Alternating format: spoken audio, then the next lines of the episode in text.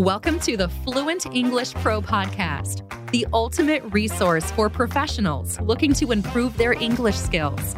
If you have an intermediate to advanced level of English and you want to improve or experience a lack of time and practice opportunities, we're here to help.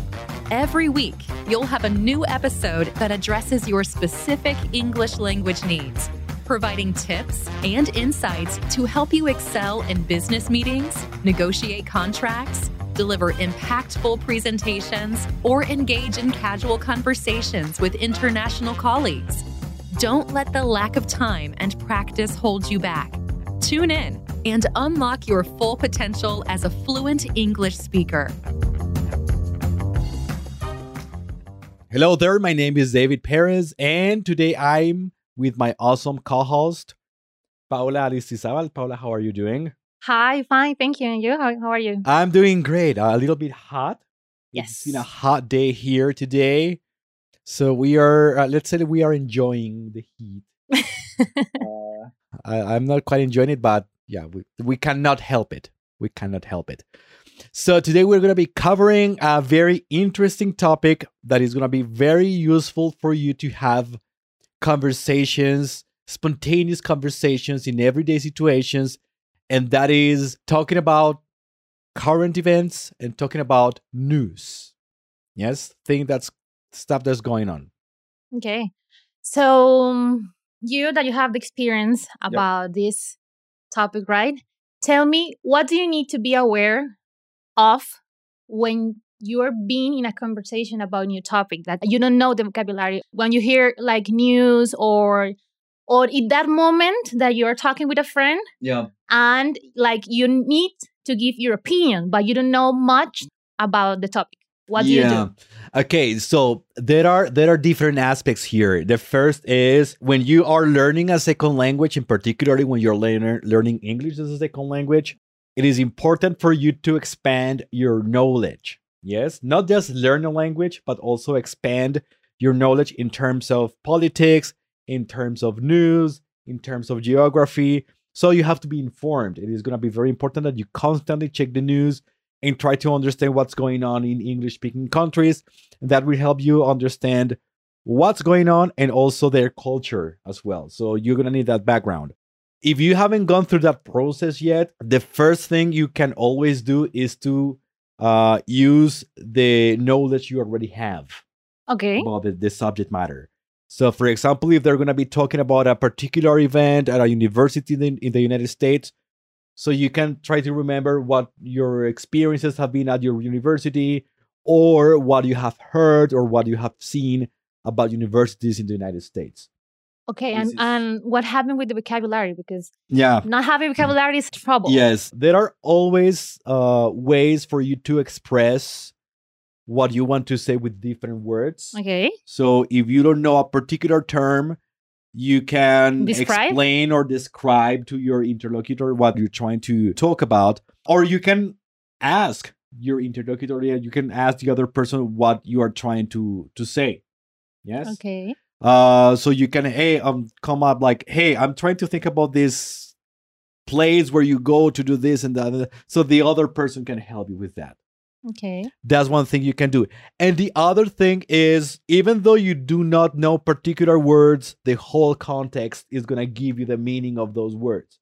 Unconsciously, you are going to understand what's going on. You're going to understand the ideas. You're going to understand the message, even though you don't happen to understand one or two words. okay If you didn't know them before, you are going to learn what they are in the process.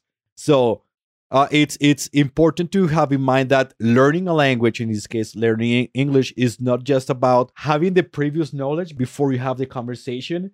Is that you can also learn while you're having the conversation. of course You you learn in the process of communicating with other people. practicing is important Yes. Okay, now, so you said that it's important to to know about the news, yes. Yep. To, but what happened, like uh, walking in the street and you want to have a casual conversation with a friend, right? Yep. You haven't read the news, and you are aware, right, to have this conversation.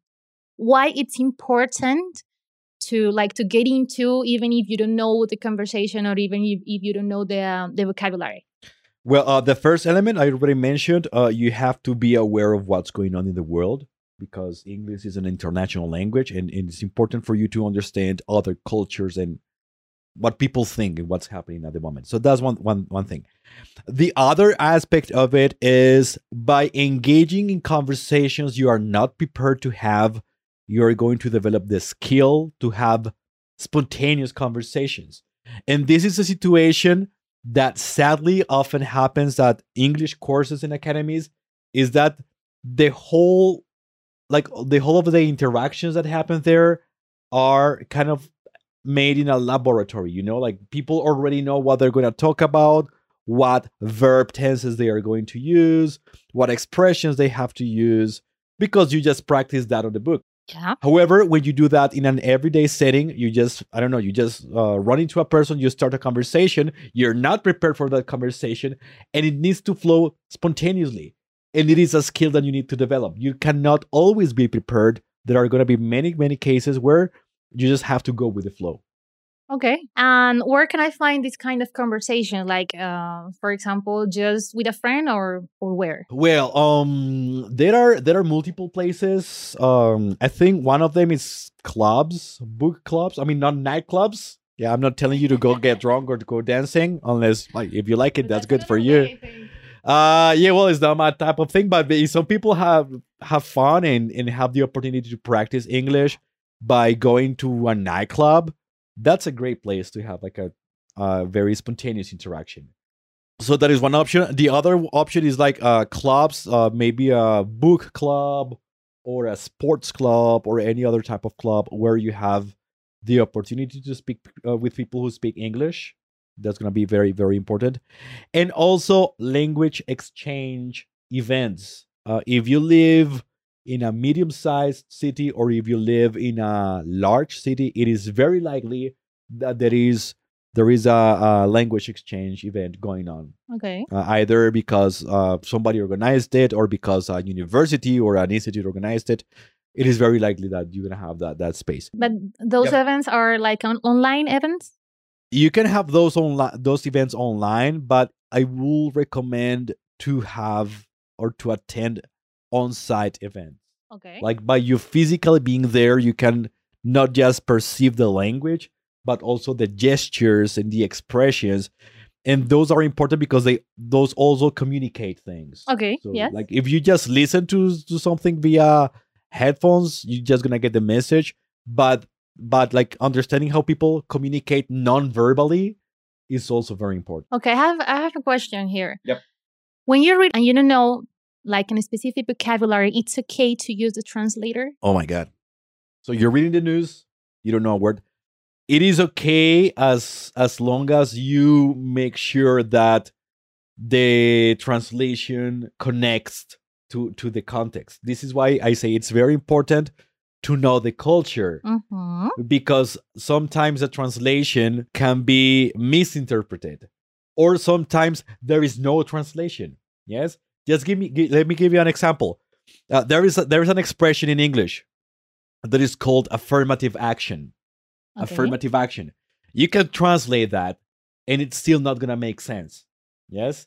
However if you know that affirmative action is a type of politics that uh, universities in the uh, United States apply in order to uh, kind of like adjust their admission process to include Mhm. more people that belong to minorities. That's a different thing. Okay. Yes. So, but for you to understand what affirmative action th- it it means, if you translate it, it's still not gonna mean anything. But however, if you do understand the whole context, it's gonna be a totally different thing because you're gonna be understanding a whole cultural aspect Of course. related to that little expression. So don't trust the translator. Uh, like a translator will just give you a word, right? It will just give you a word, but it will not give you like the whole context, Context, right. political, cultural, historical context behind it. Okay. So do you have some tips that you wanna give?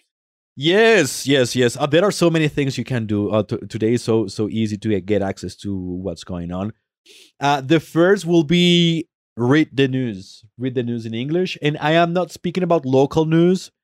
you should read news about things or events going on in the, United States, uh, in Canada, in the UK, in Australia, so you get to understand the global context.